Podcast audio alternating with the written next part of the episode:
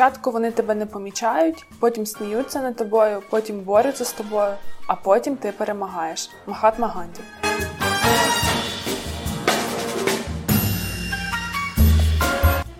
Підтримуй свого кандидата навіть у вісні. Мене не таргетує на ніяку рекламу у Фейсбуку, до мене не приходять агітки додому. Я бачу тільки ту рекламу, яку сама цільово шукаю. А звідки вони взяли мій номер? А хто це злив базу даних? Спеціально навчені раби, які запам'ятовували обличчя людини і її ім'я, і е, нашептували кандидату на вушко, як звати цю людину. Кожен борт, на який дивлюся, таке враження один шаблон, тільки лиця поміняли. І одного дня львів'яни прокинулися, а всюди висіли листівки «Буняк-негр». І, відповідно, через це ми його сприймаємо, як, знаєш, мухи в спасівку. Вибрала когось, хто би втонув щось таке, ну, там, не знаю, прямо на межі з ідіотськістю, з божевіллям. Зачепити емоційно, не пообіцявши забагато. Ми можемо пообіцяти більше, ніж інші партії, тому що ми порушимо кожну свою обіцянку.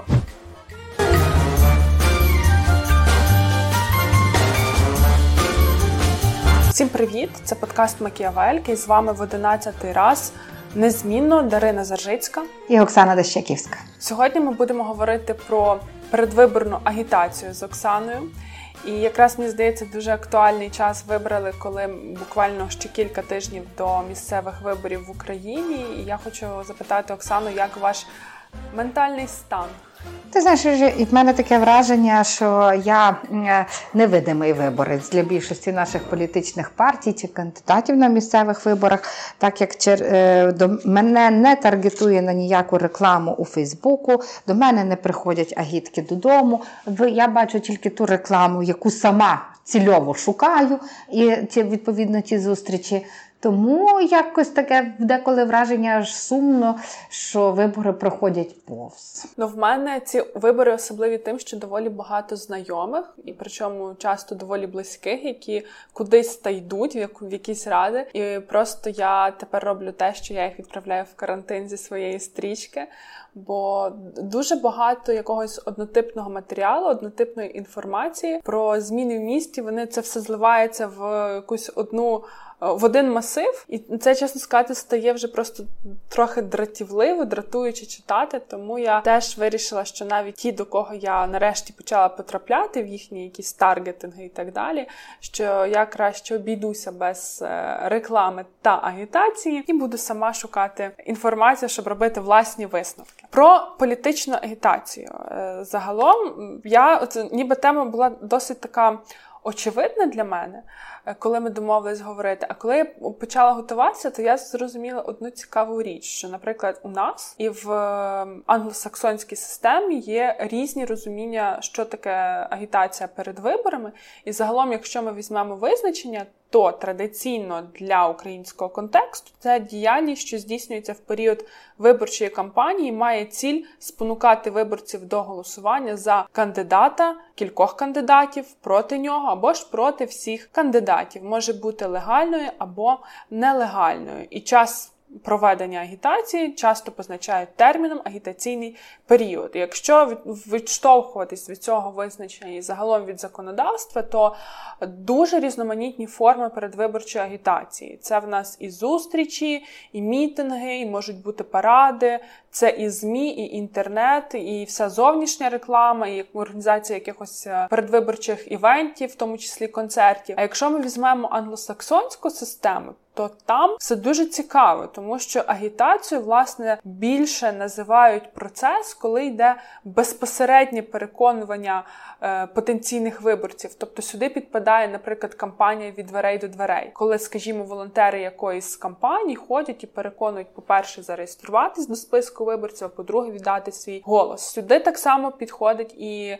е, спілкування телефоном, чого в нас, слава Богу, немає. Але в країнах Західної Європи та в Сполучених Штатах Америки це досить розповсюджений метод агітації. Я от мені потрапляло при підготовці кілька навіть витягів з того, що, скажімо, в Сполученому Королівстві партії дають своїм волонтерам та волонтеркам цілі шаблони заготовлені, як вони мають спілкуватися. Там дуже приємний текст. А як ви дивитесь на таку політику, яку пропонує той-то, той-то, чи тато-тато? Ну, тобто, я думаю, що може би вийшла цікава розмова, але я би не була дуже відкрита як виборець, так, до того, аби до мене хтось надзванював. Бо я би відразу почала думати, а звідки вони взяли мій номер? А хто це злив базу даних? Тому е, тут так було цікаво. Дивися, пам'ятаєш, свого часу у нас була пані Тетяна Вітвіцька, той раз ми їй передамо вітання, яка розказувала, що в Америці е, там для багатьох не є таємницею оці контакти виборців, які як голосують. І так само вони, скажімо так, менш, менш таємниче ставляться до секрету, за кого ти голосував. В них нема такого, вони можуть легко то зголошувати. І політичні партії в себе на своїх засіданнях вони можуть легко аналізувати, хто там міняє думку, не міняє думку, як голосує і куди голосує. Тому е, тут, коли ми говоримо, е, і відповідно у них е, і агітація вся відбувається трохи такий е, в інший, в інший спосіб. Вона не, не виникає питання, звідки ти, ви взяли мій телефон. Я думаю, що взагалі, коли говорити про слово агітація, воно не завжди пов'язане з поняттям виборів. Бо раніше і досить часто агітацію пов'язують і зі соціально-політичними рухами, і в принципі зі соціальними рухами. І агітація в більшості випадків – це певний спосіб змусити змінити чиюсь поведінку, змусити діяти в то на підтримку руху, на підтримку його вимог, на підтримку підписання петицій, на підтримку підписання там участі у референдумі. Натомість, як у нас, власне, більше агітація зосереджена на тому, що ми говоримо про передвиборчу агітацію, політичну агітацію.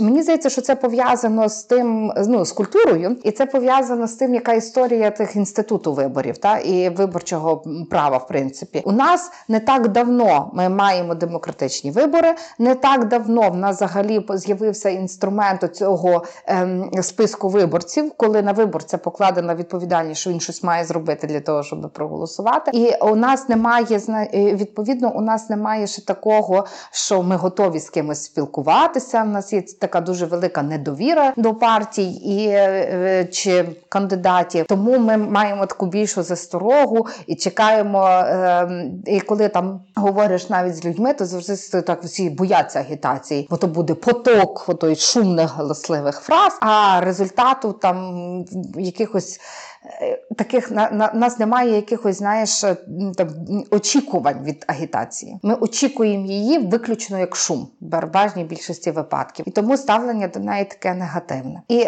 тільки ще е, скажу, що агітація е, очевидно пов'язана з інститутом виборів, з тим, як вона з'являється. І я спробувала знайти, як виглядали перші агітки і на кого вони там були спрямовані. Це для мене був такий дуже е, цікавий е, теж досвід в процесі підготовки. І е, знайшла, е, ну, по-перше, треба сказати, що от вибори, вони ж теж не були одразу спрямовані на усіх. Вони були спрямовані на дуже вузькі групи населення, які з часом розширялися. І е, одна з перших груп, на кого була поширена реклама, це були трудові союзи або профспілки. І, бо вони брали участь у виборах. І реклама, яка стосувалася, власне, агітації, яка стосувалася виборів і профспілок, вона була переважно про безпеку і про зарплату.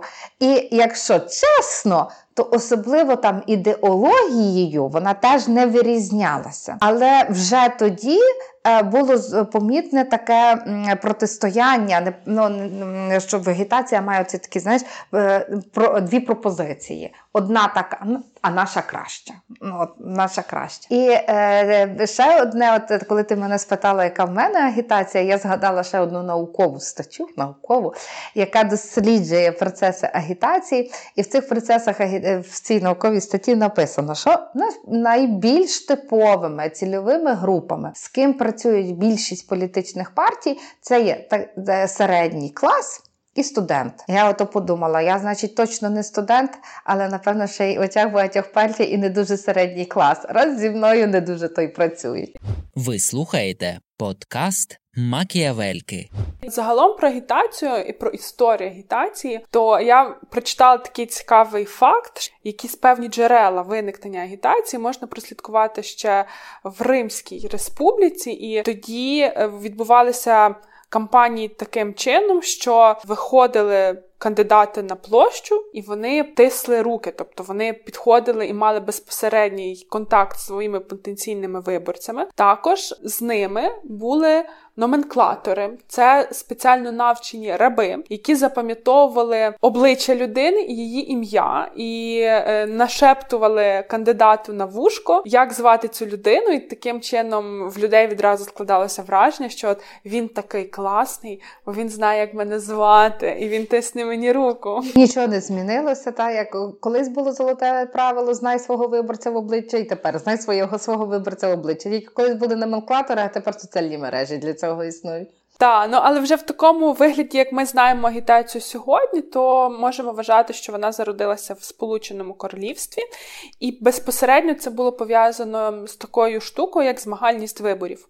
Коли вибори не були дуже змагальними, або взагалі не були змагальними, тобто там один претендент на один мандат, відповідно, що ж ти будеш агітувати? Тут якби вибір без вибора. От коли підвищувалася змагальність виборів, то все більше підвищувалися також і процеси агітації, тобто Тобто вони орієнтувалися на більшу кількість людей, загалом більша кількість заходів, і це все більш було осмислено, продумувалось. І навіть можна знаходити, наприклад, якісь записи від лордів, які їздили, і теж вони їздили від дверей до дверей, агітували і робили нотатки, що стільки-то людей пообіцяли підтримати, стільки хто вдома не було, значить треба знову їхати на ті от землі. Ось. Ну і вже зі Сполученого Королівства так само агітація перейшла через океан. І було дуже теж багато цікавих моментів, бо, скажімо, перші вибори в Сполучених Штатах Америки, вони були доволі корумпованими. І так само, ніби коли всі знають про корупцію, то й готувати стає трохи важче, тому що ти ж обіцяєш якісь ідеали майбутнього,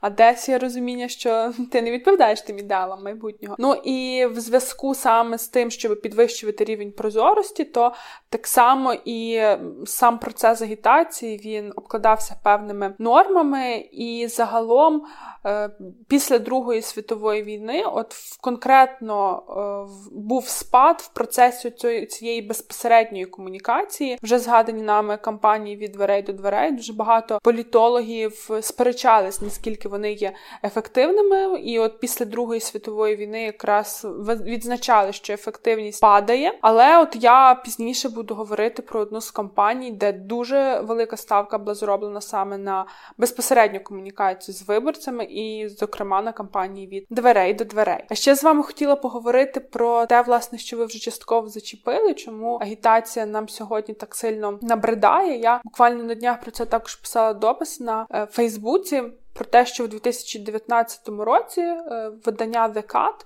ввело в активний обіг таке слово, поняття як «анфлюенсер». От є інфлюенсер, а вони писали про анфлюенсерів. Це блогери та блогерки, які е, доволі швидко стають набридливими для цільової аудиторії, і їхні фоловери роблять все навпаки. Блогер каже, купіть це, ми купувати не будемо. Блогер каже, їжте тут, ми там їсти не будемо. Чому? Який феномен цього, так? Чому там інфлюенсери перетворюються в анфлюенсерів? Бо в якийсь момент блогосфера дуже швидко почала розвиватися як бізнес, і туди багато хто захотіли потрапити. Була така відкрита дуже, відкрите поле, і тоді здавалося, що кожному це під силу. Так, і дуже багато людей туди зайшли, і відповідно кількість контенту неймовірно зросла, переважно конкретно, якщо ми говоримо, наприклад, про Інстаграм, то це ще й контент, який пропонує ідеальну картинку, яка не відповідає реальності.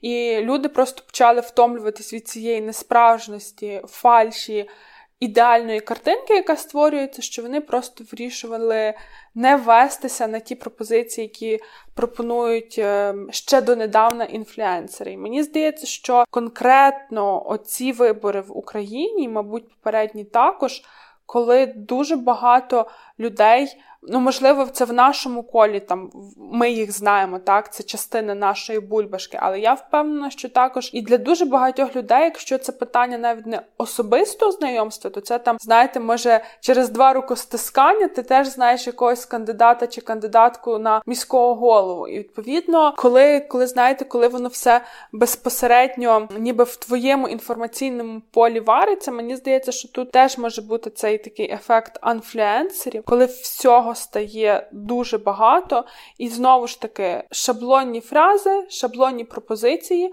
шаблонні програми загалом. Я, мені, мені здається, що ці процеси агітації, вони напряму пов'язані з якістю політичних партій, якістю кандидатів та тих програм, які вони пропонують. І подивимося те, що ти кажеш там про після Другої світової війни в Америці, яку то, якої то трохи менше стосувалося. Але тим не менше агітація і там в той час, ну, власне, я маю на увазі, війна менше стосувалася, та? Але тим не менше агітація тоді і там, вона, від, вона стала трохи такою іншою, скажімо, м'якшою. Поде, де, подекуди взагалі цей період називають періодом без агітації, що агітація як така, вона не має сенсу. Переважно люди визначені, голосують все одно так, як голосують, і хоч роби агітацію, там не відбирається дверей, хоч не роби її, результат буде приблизно одинаковий.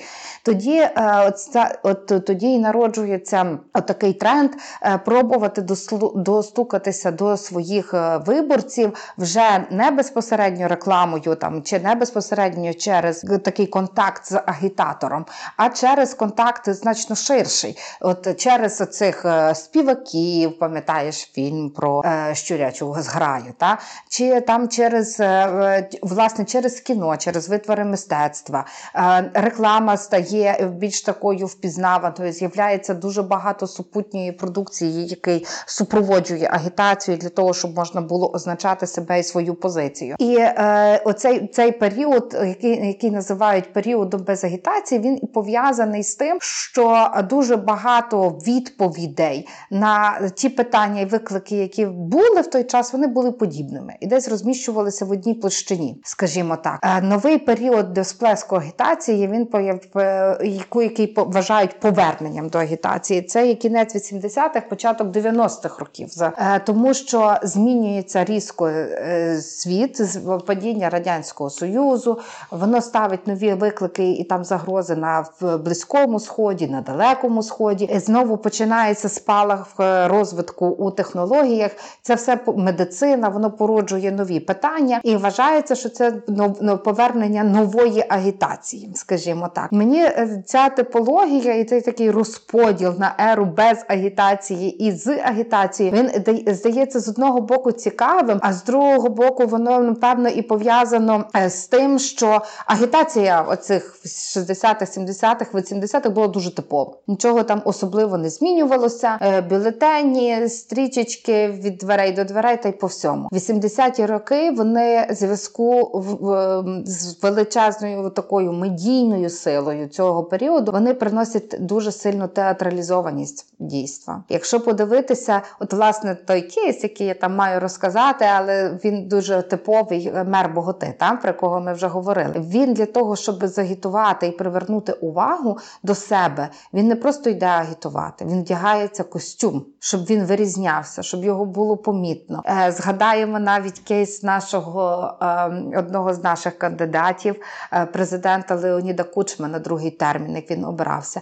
Він теж використовував хаєр, ну, він в житті його не носив, але в агітках за, за його підтримку, власне, був хаєр, він був такий дуже театралізований вже, і оця така театралізованість, флешмобність, вона вривається тоді і триває до сьогодні, але вже зовсім іншому вимірі, більше, більшою мірою триває у соціальних мережах. Повертаючись до цього питання, питання, яке ти ставиш, чому вона стає такою набридливою, ця агітація, через те, що немає такого таргетингу серйозного і немає нішевості.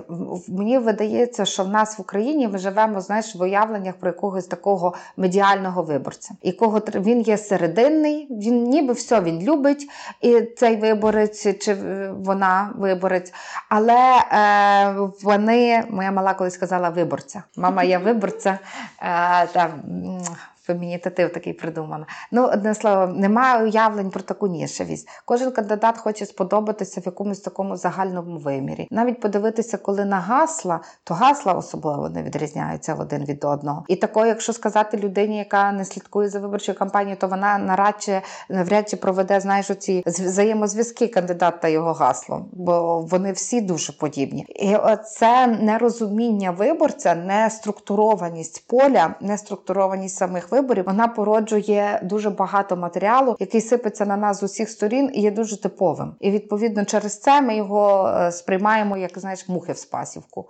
Я тут ще подумала про те, що ця неструктурованість виборчого поля, електорального поля, низький рівень уявлень про те, хто наші виборці, або хто ними може бути, хто, або хто ними точно не може бути, які взагалом очікування є в людей, мені здається, що тут ще накладається так само низький рівень розуміння себе, як політиків чи політикинь. І через це, знаєте, от те, що ви кажете, дуже схожі гасла, дуже схожа зовнішня реклама. Ви ж подивіться, ми зараз говоримо про Львів, бо нам тут найлегше, ми маємо дуже багато матеріалу, так, для аналізу. І ви подивіться, ну я не знаю, я якось нещодавно ввечері йду, кожен борт, на який дивлюся, таке враження, один шаблон, тільки лиця поміняли. А ще мені видається, що е, був такий е, соціолог Сеймур Ліпсет, він коли писав про публічну дію, він е, і про демократію, він говорив, що для демократії дуже важливі ці публічні дії. Я казав, що найцікавіше, що відбувається, це коли от в агітації і в цій комунікації публічній зберігається якась таємниця. От мені здається, що наші технологи теж, знаєш, багато його прочитали і забагато таємниць залишають. Тому що вже пора десь там більше привідкривати завіси, але і ну, до, до часті багато кандидатів це роблять, привідкривають. Але коли ти дивишся так загальну картину і саме по білбордах, якщо хочеш сформулювати її, то там більше таємниць, ніж відповідей. Таємниці так, а ще мені здається, знаєте, всі,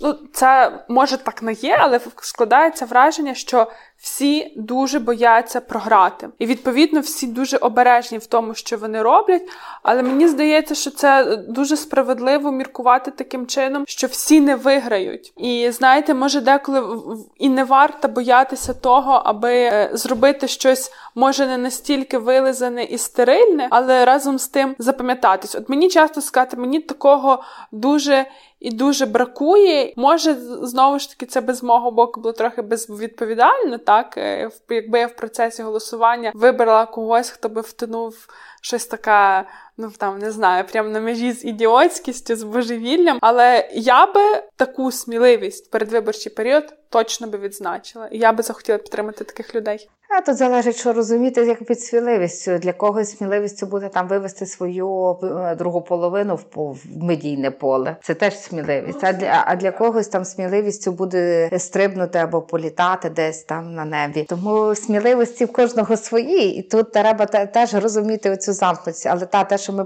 потребуємо і очікуємо якихось таких сміливих кроків під час виборів, то, звичайно, воно є. Ну, я тільки ще хотіла сказати, що коли говоримо про цю агітацію, я хотіла би ще звернути увагу не лише на передвиборчу, а на оцю агітацію щодо соціальних рухів. Вона виглядає е, такою, е, так як вона не несе за собою, скажімо так, якихось конкретних зобов'язань. Вона тільки апелює до прийняття якихось рішень і до тиску на владу, то вона є більш креативною. І вона там е, до використання, там та, так само її відбувається дуже часто розробка е, цілої лінійки е, продукції, яка це буде супроводжувати. Дуже часто дуже креативні назви, які тих у заходів, які відбуваються цілих кампаній, які, е, скажімо так, е, більш сміливі, ніж собі це можуть дозволити політики. Там, як, наприклад, про Чорний понеділок, чи був у в Польщі в наших сусідів, чи про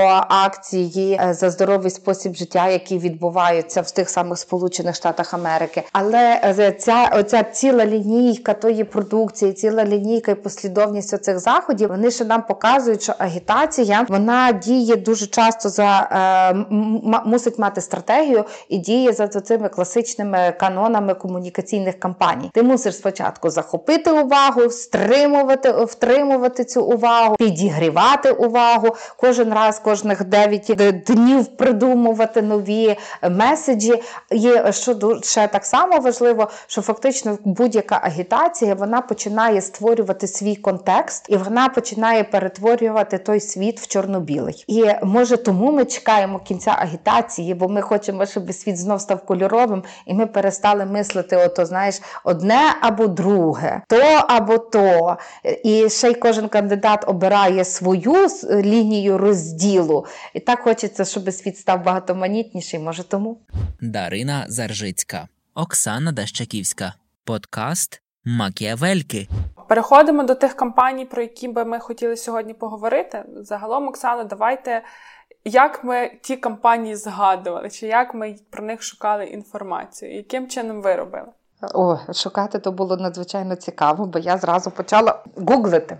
Думала, знаєш, може хтось зробив рейтинги, що є топ п'ять, топ десять найкращих агітацій.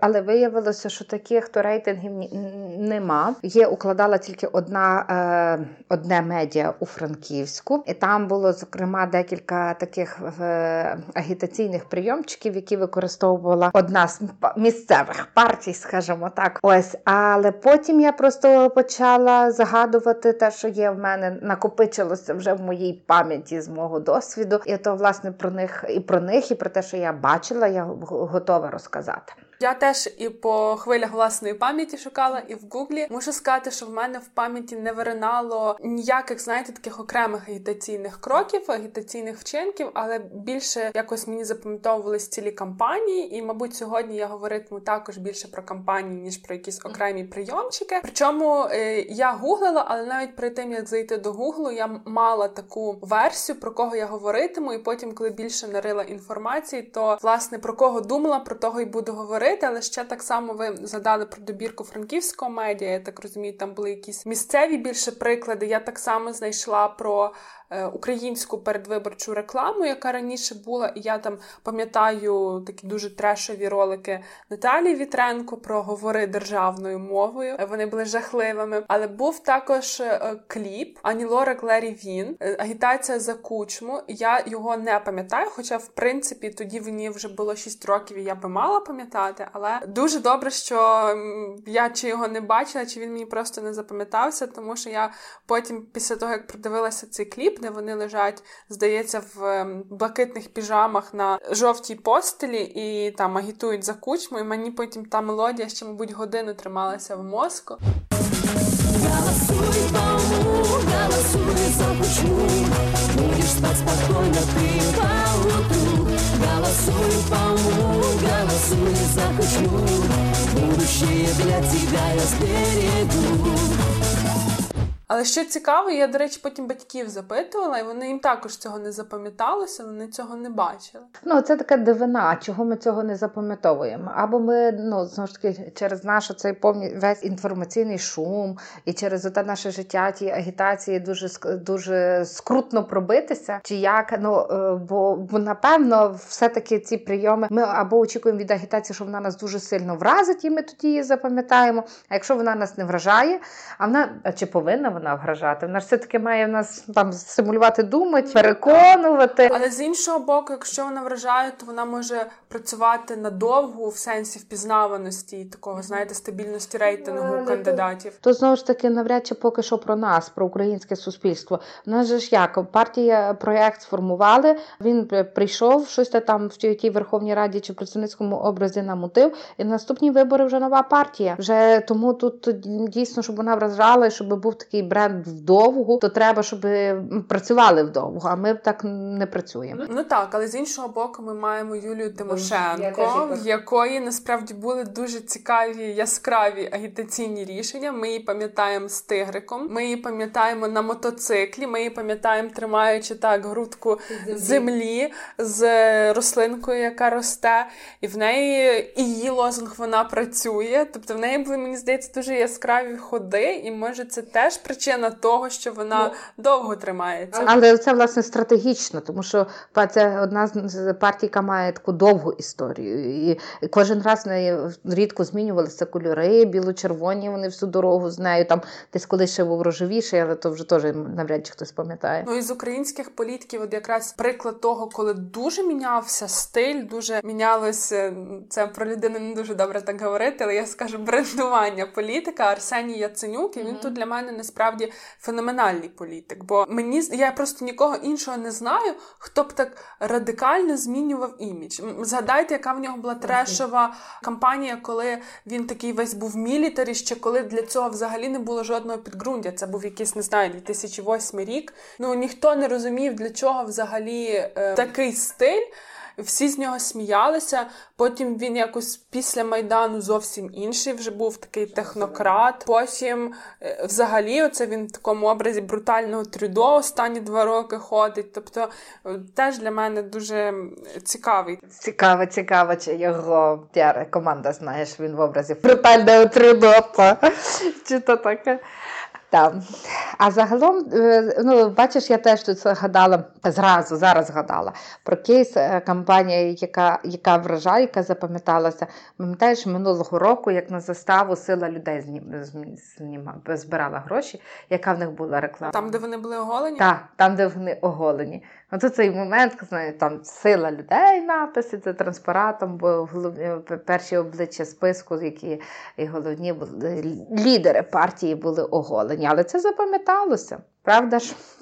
Тут, тут є такий момент, що одна, з одного боку агітація має вразити, пробити якісь там стіни, запам'ятатися, підвищити впізнаваність, а з другого боку вже аж тільки тоді можна говорити, що вона має когось це щось переконати. Ну так, але, до речі, я на сьогодні готувала якраз ті, які переконали. У мене, я мала таку думку, що я говоритиму про кампанію дві тисячі восьмого року Обами. Е, я про неї багато досить знала, але при підготовці якось ще більше всього дізналася. Тут було в ній кілька таких важливих моментів, кілька стовпів, на яких вона трималася, те, що ми вже також в першій частині проговорювали, була вагома складова кампанії від дверей до дверей. Якраз Обама в Америці один з перших за останні, там, мабуть, років двадцять, хто велику ставку робив саме на активну складову кампанію від дверей до дверей. Ще один такий стовп кампанії – це залученість дуже багатьох селебриті американських. І ось якраз в дві тисячі шостому році в Нью-Гемпширі, здається,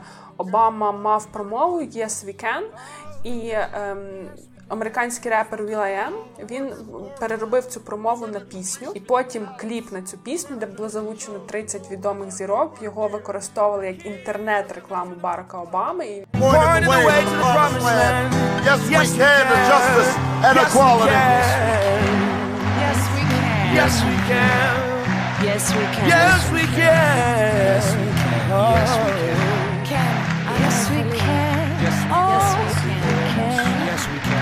Yes, we can. Yes, we can. Yes, we can. Yes, we can. Yes, we can. Yes, we can. The opportunity and prosperity. Yes, we can. The opportunity and prosperity. Це якраз кампанія дві тисячі восьмого року, знакова тим, що вперше інтернет було дуже широко застосовано, і що цікаво, кампанія була якраз дуже добре пропрацьована що в контексті різних каналів комунікації. Тобто на телебаченні це була одна реклама, для інтернету вже запропонували зовсім інше. Ну і загалом специфіка американського виборчого процесу передбачає, що будь-яка агітація, вона так само поєднується з фандрейзингом. Всі кандидати та кандидатки на себе збирають кошти. Обама тоді зібрав під сімсот мільйонів, це дуже добрий показник. І загалом мені здається, що це теж він як політик в контексті свого іміджу, це дуже класна стратегічна робота, тому що він з самого початку підходив, чи там його команда підходила до нього як до бренду. Він теж один з перших в політичній площині, хто почав застосовувати дуже широко інструмент сторітелінгу для своєї публічної активності. І, власне, його бренд, він дозволив своєму бренду, коли він сформувався, вийти вже за межі політичного поля і вийти за межі нього, за межі Барака Обами як політика.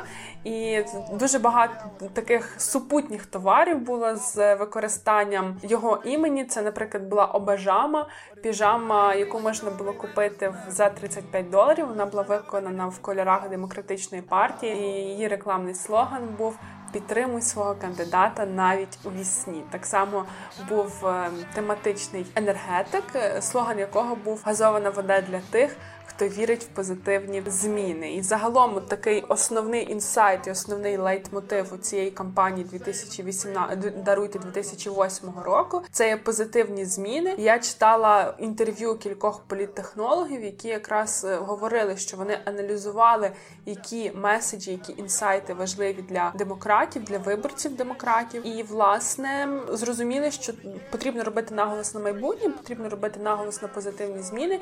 І ще одне таке спостереження, це, я думаю, воно дуже валідне для будь-якого політика чи політикині, що ти програєш тоді, коли твоя кампанія йде в розріз з тобою. Тобто має, має бути якесь органічне продовження, який ти чи яка ти як політик чи політикиня, і таким чином має формуватися і кампанія, і тоді це бінго, тоді це спрацьовує в десяточку. Я, до речі, теж часто відзначаю, навіть ми зараз маємо місцеві вибори, і я розумію, що от дивлюся я на, на якусь кампанію, і десь так мені, я відчуваю якийсь такий дискомфорт, і мені видається, що, наприклад, якісь кроки не підходять для конкретно цієї людини. Тому, мабуть, я теж схильна погодитись, що важливо, аби кампанія була продовженням особистості політика чи політикині. Я зразу намагаюся згадати, в кого вона так яскраво йшла в розріз, в розріз. Але тут багато політиків, які, не, наприклад, не мають досвіду, тільки роблять кампанії вперше, то вони дуже багато експериментують, і це спосіб дізнатися і про себе більше.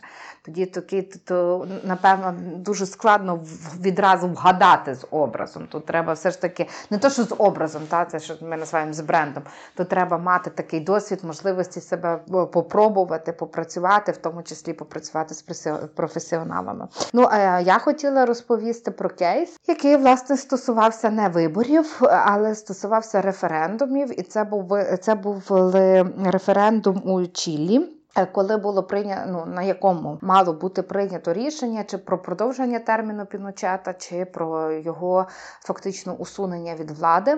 Під тиском партнерів Піночет проголосив референдум, і там громадяни мали вирішити, продовжувати йому термін чи ні. Власне, тоді Піночет мав досить вже таку сильну підтримку, він, прав, він мав свою досить потужну кампанію з генералами, вони мали весь цей державний апарат, репресії політичні вже були десь трохи позаду, але було, вже починався певною мірою, громадяни відчували якісь там економічні досягнення, і дуже багато опозиціонерів були такі, скажімо, розчаровані цією ситуацією, і з одного боку вони то були раді, що от є цей референдум, і сприймали його, цей майданчик, для того, щоб відвоювати те все, що було втрачено. Але, як і знають, що все залежить від таких людей, вони були тими, чию історію багато років не чули. І тому виборчу кампанію почали проводити як історію про втрачених, про втрачене покоління, про жертв репресій, які були, які зникли безвісті, яких закатували, яких не можна було знайти історії їхніх родичів про, про цих людей. І один з молодих політтехнологів, якого теж запросили до цієї кампанії, він, коли ці ролики побачив, він зрозумів одну річ, що за це не проголосують. Це теж минуле, яке несе сум, воно не дає гарантій, воно навпаки змушує людей думати, а якщо будуть зміни, чи все це не повториться. І він запропонував дуже таку рекламу в стилі Кока-Кола, якщо можна так сказати, яка давала трошечки веселок, фестивалів, баб-ефектів, і теж було зорієнтоване на майбутнє. І фактично от саме ці привабливі образи родини, пікніків, нового, нового Чіллі, яке буде дружнє до своїх громадян, саме завдяки цьому їм вдалося досягти того, такого, того результату, коли все ж таки президент Чіллі був усунутий від влади. llegar, porque pienso en el futuro, voy a decir que no, vamos a decir que no, oh. Con la fuerza de mi voz, vamos a decir que no, oh. Yo lo canto sin temor, vamos a decir que no, oh. Todos juntos a triunfar, vamos a decir que no, por la vida y por la paz. Це для мене така, ще раз, кампанія про те, що про майбутнє. Як, як і в Барака Обами, варто говорити про те, які, які позитивні зміни ви принесете, аніж говорити про те, кого ви там покараєте своєю присутністю. Бо це теж дуже часто люблять використовувати політики, що от комусь стане гірше. До речі, це в нас цей лейтмотив часто використовують. Mm. І причому вже багато років різними кандидатами і кандидатками це використовується. Ну, я, до речі, ще одна історія, яка у мене, вона така трохи специфічна, але я її взяла, бо я вважаю, що ми з вами не допрацювали, коли готувалися до епізоду про простих людей в політиці. Дуже цікава історія мера Рейк'явіка, який переміг в дві тисячі десятому році, Йон Гнар його звати, і він, оригінально він є коміком, був коміком і тепер знову коміком, і я мушу сказати, що це історія з хорошим кінцем, але загалом почнемо спочатку. Він мав різні проекти, там в нього були якісь і шоу на телебаченні, і живі виступи, і от потім в інтернет він пішов, і останнє, що він робив на телебаченні, це був якийсь там серіал чи серіаліті про не дуже хорошого політика. І так розумієш, чи то рейтинги були не дуже, чи загалом щось пішло не так, але шоу те закрилося, а він чомусь подумав, що якраз йшли вибори до місцеві вибори в Рейк'явіку, і якось йому спало на думку, що це класний буде пранк, це класний буде прикол, якщо він загалом буде балотуватися. Ну, але сам йти не може, почав шукати свою команду, і команда в нього була, в принципі, під стать йому. Це були переважно хаві-метал-музиканти, це були також коміки. Це для нього було важливо залучити жінок і показати, так би мовити, етнічне різноманіття. І він запросив Карл Сігурсон, і цитую, єврейка з грубуватим гумором. Ось. І, власне, все це починалося як пранк, а потім вони почали появлятися на телебаченні, почали там десь брати участь в дебатах. Дуже дивним чином брали участь, переважно травили анекдоти. Відверто казали, що вони ну не знають, що робити, наприклад, підвищувати податки чи не підвищувати. Люди казали, нарешті хоч хтось каже, що чогось не знає з політиків. І рейтинг ріс. Починали вони з нуль кома вісім відсотків, потім все це було десять, двадцять, і виграли вони з результатом майже в сорок відсотків від голосів. Але це досить парадоксально було. Вони не робили ні плакатів, ні агіток. Тобто в них фактично як таких традиційних прийомів агітації не було, зовнішньої реклами не було. Коли вже вони побачили, що в принципі вони дуже успішні як кандидати і кандидатки, то вирішили зробити відео, такий музичний кліп, тому що там були музиканти і вони розуміли, як робити музичні кліпи. Взяли впізнавану пісню Тіни Тернер «Simply the Best», переклали її ісландською.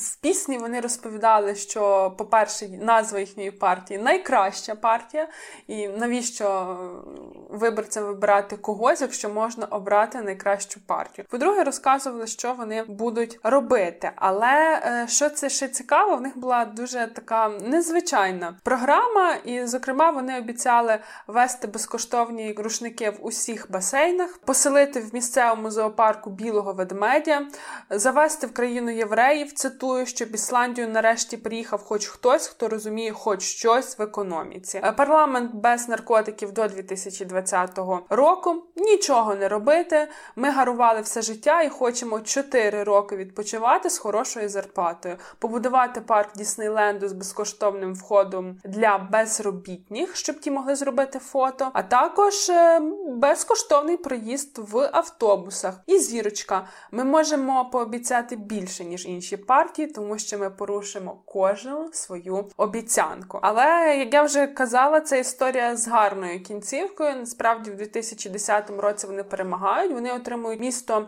в поганому стані, тому що до того була криза дві тисячі восьмого року. По Рейк'явіку вона вдарила дуже сильно, загалом, як і по Ісландії. Країна була готова оголошувати дефолт. Насправді, від результатів виборів в шоці був уряд, тому що загалом Рейк'явік – це найбільше місто Ісландії, і фактично мер Рейк'явіка за статусом це друга особа держави. І ось, ну, всі в шоці, тому що що ж будуть ці люди, які ще вчора були коміками і музикантами, робити, але в результаті вони дуже свідомо підійшли до своєї роботи. Вони загалом, сам Йон Гнар каже, що так, в мене в певні моменти була думка все кинути, тому що я починав просто по приколу, але побачив, яку я маю підтримку, і зрозумів, що це не просто так, і що треба братися за діло. І ось коли він, він розповідав, що коли він прийшов на роботу, ну, по-перше, його уявлення було таке, що він буде сидіти в порожньому кабінеті, біля нього буде фікус, дзвонитиме телефон, він братиме слухавку і казатиме «Мер слухає». Але прийшовши на роботу, він побачив, що загалом мерія – це open space, дуже багато працівників і працівниць, і він зустрівся з ем, працівником, який підписує документи. А він каже, чому ти підписуєш документи, де стоїть моє ім'я? І цей працівник йому каже, ну тому що це документи з непопулярними рішеннями. Я не хочу, щоб ти брав на себе цей удар, тому його за тебе беру я. А Йон Гнар каже, чекай, але це ну правильно, коли я братиму відповідальність за свої рішення. І загалом його врядування в місті було дуже успішним. Вони підняли на двадцять відсотків прибуток від туризму, вирішили проблему енергетичної кризи і енергетичної енергетичного, там якесь було підприємство, яке м, теж через погане врядування було в поганому стані. Е, дуже цікаві кроки були зроблені, і потім, після чотирьох років свого врядування, Йон Гнар сказав, що, власне, результатів я добився через те, що я не хотів популярності. Я її мав як комік, і я розумів, що через чотири роки я балотуватись не буду. І на мене це не давило, тому я міг приймати непопулярні, але потрібні і важливі рішення. Зокрема, скорочення шкіл, тому що аналітика показала, що дуже багато коштів з бюджету йде на школи, і робили укрупнення, тобто чотири-п'ять шкіл об'єднували в одну, і він каже, ще одне це те, що підвищували тарифи. Люди виходили на акції, Мен Гнар виходив до mm-hmm. них, люди йому кричали, що ми більше тебе не оберемо, а я їм кричав, що я й більше не піду. Тому дуже цікавий чоловік, але його випадок, крім того, що насправді, як можна, мабуть, використовувати втому, так, від політики, яка є в населенні під час передвиборчої кампанії, так само ілюструє цей приклад, що наскільки політика може бути ефективною, коли на персоналій не давить розуміння того, що через чотири роки їм знову доведеться обиратися. Я, власне, хотіла, Дарина, спитати, чи якось ми, ми говоримо, що в нас партії якісь не такі, не класичні, що вони не дбають про програми, про ідеології, а ота партія найкраща. Вони дбали про ідеологію, програму, візію, місію? Так, в них була своя авторська ідеологія, анархосюрреалізм. Тобто ми, по ходу, ще й по цьому, до Макіавелю про ідеології не допрацювали, бо анархосюрреалізм це, звичайно, цікаво. Ну, але не дуже перспективно. Та на чотири роки і будьмо здорові. Ні, насправді на чотири роки, тому що це було їхнє рішення, їхній вибір далі не йти. Тобто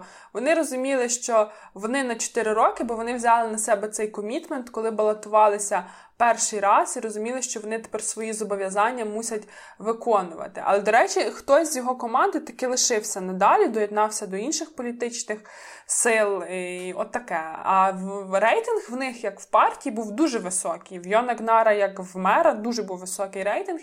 І аналітика каже, що швидше за все, якби він балотувався і на наступних виборах, то його би обрали знову. Ну, але йому це було не потрібно, він далі хотів повертатись до своєї гумористичної діяльності. А я ще собі, коли готувалася до тих кейсів, то так само добре згадувала оце визначення, що голосувати, закликати голосувати за або проти якогось кандидата. Я намагалася знайти кампанію і пригадати кампанію, коли закликали голосувати проти. І знову ж таки, кампанія така в нас прям яскрава-яскрава, щоб не як чорний піар була тільки, я пригадала, тільки одну, вона теж стосувалася референдуму, який підписи за його проведення були зібрані, але він так і не був пущений, не перевірений, ЦВК їх не верифікувала, референдум не був проголошений, але йшлося про референдум щодо вступу, не точніше, не вступу в Україну в НАТО. Mm-hmm. Згадувана тобою Вітренко разом з партією Націонал-соціал-прогресивною, соціалістична прогресивна партія.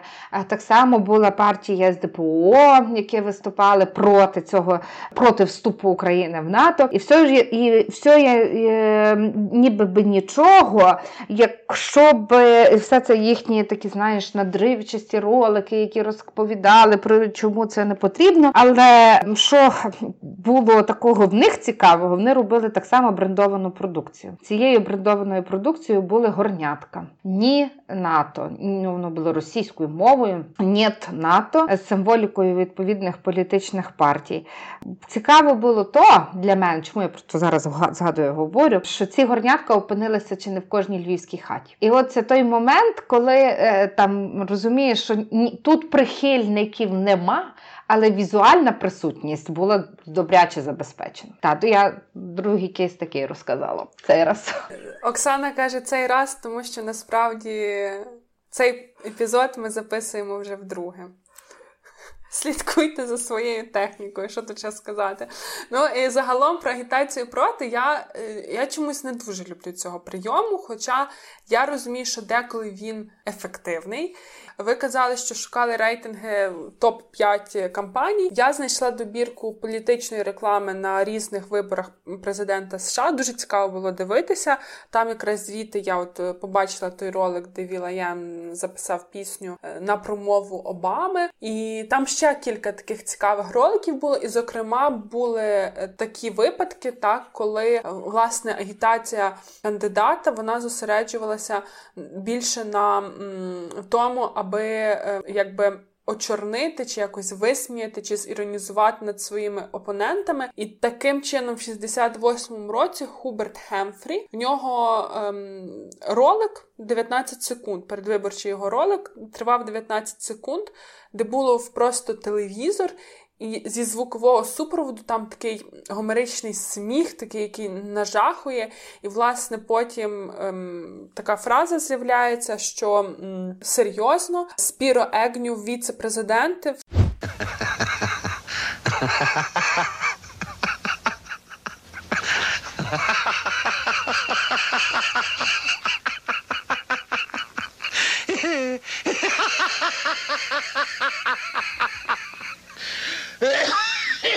Справа в тому, що в Ніксона його опонента, кандидатом віце-президента, йшов Спіро Егню, який абсолютно був недосвідченим політиком. І, власне, Хемфрі, він вирішив свою кампанію побудувати навколо того, що це абсурдно, коли ви будете голосувати за силу, де так віце-президентом буде людина абсолютно без досвіду. І ще одним таким теж цікавим прийомом було відома кампанія Ліндона Джонсона. Вона називається Daisy Girl, це кампанія шістдесят четвертого року. Тоді е, його опонент, він якраз робив ставку на те, що е, треба розвивати ядерну зброю. І Ліндон Джонсон зробили для нього такий ролик, де дівчинка, така дуже мила дівчинка, там акцент на її очі, якась квітка, по-моєму, в неї в руках, а потім вибух. І теж в кінці фрази, ну що ви цього хочете? І щоб ви розуміли, Цей ролик показали один раз. Але за Ліндона Джонсона пішли і проголосували. Просто, очевидно, в суспільстві була дуже ця холодна війна. Це якраз тоді бункери всі будували, бо такі настрої були дуже тривожні в суспільстві. І просто вдарили в ту тривожну точку. Результат виборів було вирішено. Але ми так само про це говорили в першій частині. Згадували про те, що в Україні, по суті, немає як такого... Як в держави, так, як в політичної системи, немає давнього досвіду ведення агітації. Тому що, ну, фактично, у нас змагальний виборчий процес почався вже зі здобуттям незалежності. І я, мабуть, через це ніколи не задумувалась, а якою була реклама колись. А тут в цій добірці найкращих реклам я натрапила на кампанії Кеннеді і на кампанії Ейзенхауера. Ейзенхауер п'ятдесят другий рік, Кеннеді шістдесятий. І дуже цікаво, бо зрозуміло, що в ті роки можливості створення відеоконтенту вони не були такими потужними. Тобто це там переважно якийсь мальований мультик, може якийсь колаж з фотографій. І от ролик Ейзенхауера називався «Ike for President», теж взяли те, що його в народі називали «Айком», таке неформальне звернення, і там така весела пісенька. Так само в Кеннеді теж більше колаж з фотографій, просто музичний супровід. І я подумала, що дуже насправді мудро, тому що радіо тоді, очевидно, більше застосовувалось, і така реклама добре адаптується до радіо, тому що музика загалом нагадує Нагадує, мабуть, якийсь такий е, мюзикл, класичний мюзикл золотої доби Голлівуду. Well, it's up to you, it's up to you, it's strictly up to you. Cause it's Kennedy, Kennedy, Kennedy, Kennedy, Kennedy, Kennedy, Kennedy, Kennedy, Kennedy, Kennedy, Kennedy.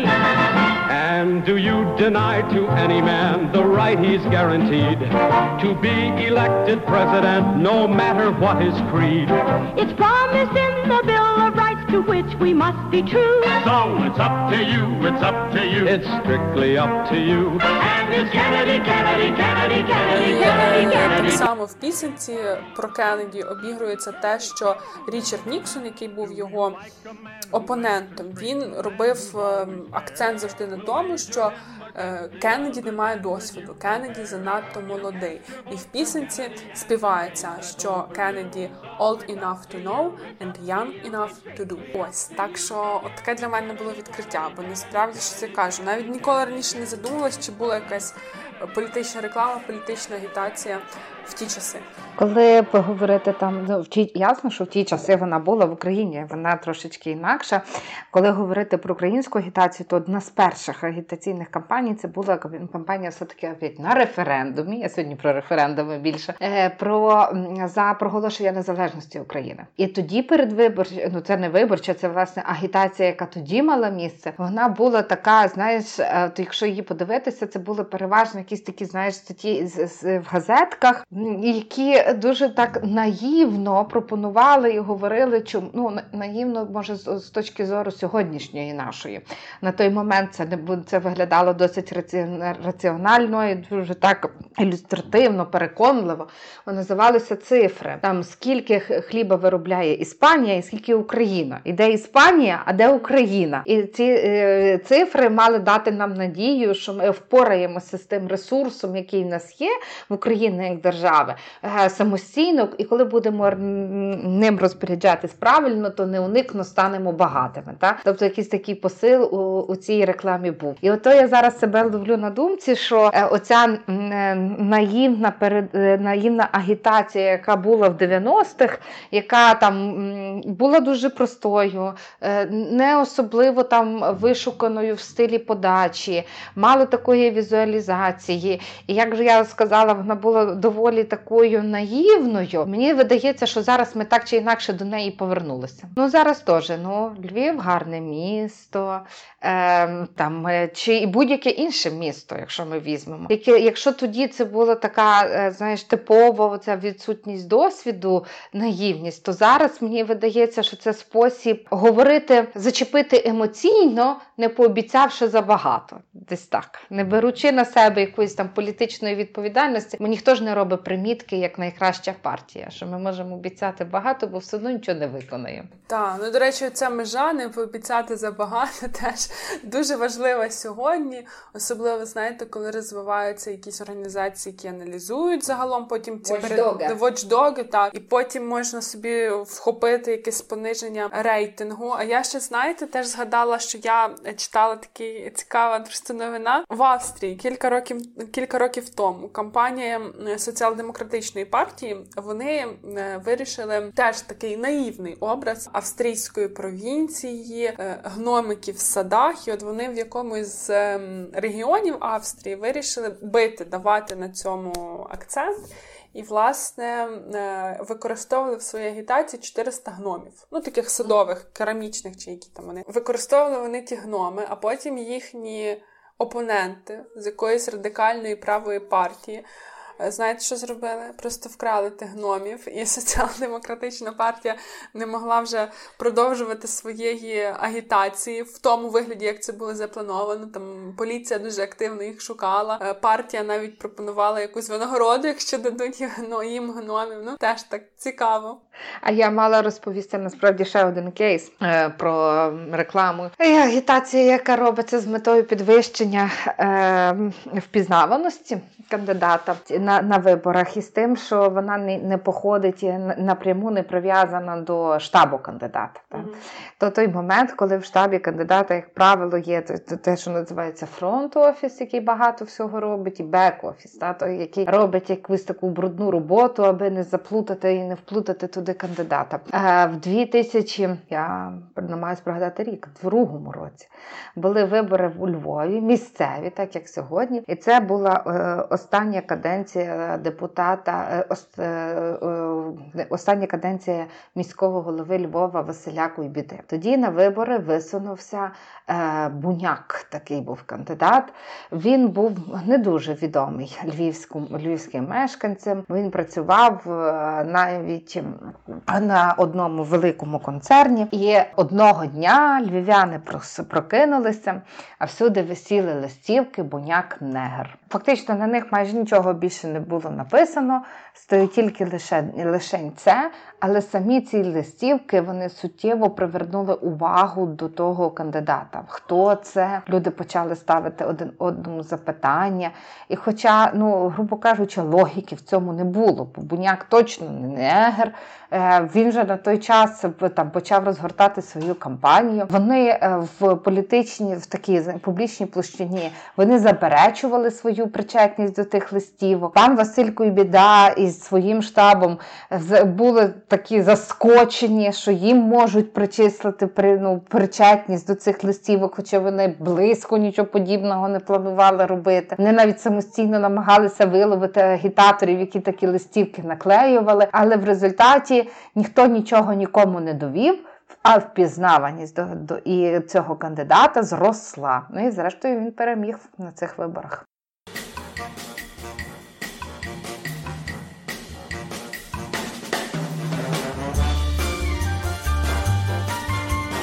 Питання, яке там я, я ставлю і хочу, щоб ми там всі разом думали, що агітація, можливо, стає ще одним з таких ритуалів. От, знаєш, як в політичних, як і тут в політичних іграх. Що кампанія є, ми, ми виборців там будемо старатися залучати, для цього нам потрібні борди, пісеньки, ролики, е, що там в нас ще, чор, чор, чорний піар, якщо він там ефективний. Але разом з тим, і динаміка під час виборчої кампанії теж є. І вона полягає не лише в тому, що люди, хтось там здобуває якихось переваги, але в тому, що люди і втрачають свої е, переваги в свого виборця. Тому, напевно, ритуал ритуалом, але хтось, хтось ритуальні танці танцює краще, а хтось гірше, що відображається в рейтингах. Закінчуємо? Закінчуємо. Слухайте нас на, на, на Google Podcast, Apple Podcast, звертає, шукайте нас в інтернеті, тегайте нас, ставте до нас питання, які би вам було, на які би вам було цікаво отримати відповіді. Перечайтеся з нами. Дуже важливо знати, що хтось з тобою не погоджується. Дякуємо вам і па-па! Па-па!